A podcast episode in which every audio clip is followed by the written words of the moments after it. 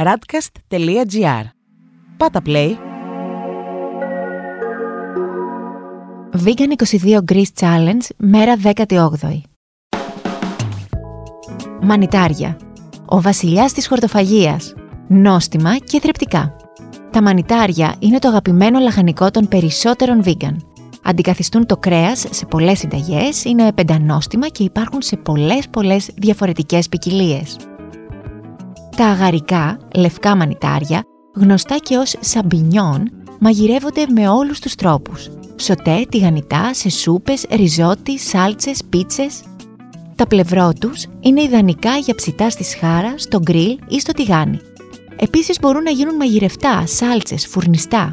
Το ίδιο ισχύει και για τα κίτρινα πλευρό τους, που όμως λόγω της φινέτσας τους είναι προτιμότερο να τα καταναλώνουμε ομά, σε σαλάτες ή σκέτα μαριναρισμένα σε σάλτσες λαδιού με εσπεριδοειδή ή ξύδι και μυρωδικά.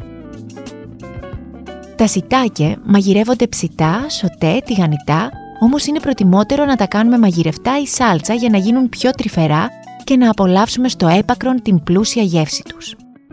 Τα πόρτο μπέλο γίνονται με όλους τους τρόπους, δίνοντας σκούρα απόχρωση στα φαγητά μας. Λόγω του σχήματός τους είναι ιδανικά για γεμιστά και ψητά στο φούρνο. Και μετά έχουμε τα King Oysters, τα Simenji και τα Inoki. Αχ αυτά τα μανιτάρια!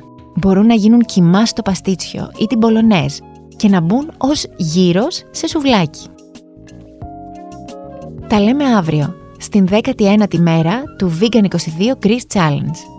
Για περισσότερες πληροφορίες σχετικά με την ελληνική vegan πρόκληση των 22 ημερών, αλλά και για δήλωση συμμετοχής, επισκέψου τη σελίδα www.vegan22greece.gr Ακούσατε ένα podcast της radcast.gr. Ακολουθήστε μας σε όλες τις πλατφόρμες podcast και στο radcast.gr.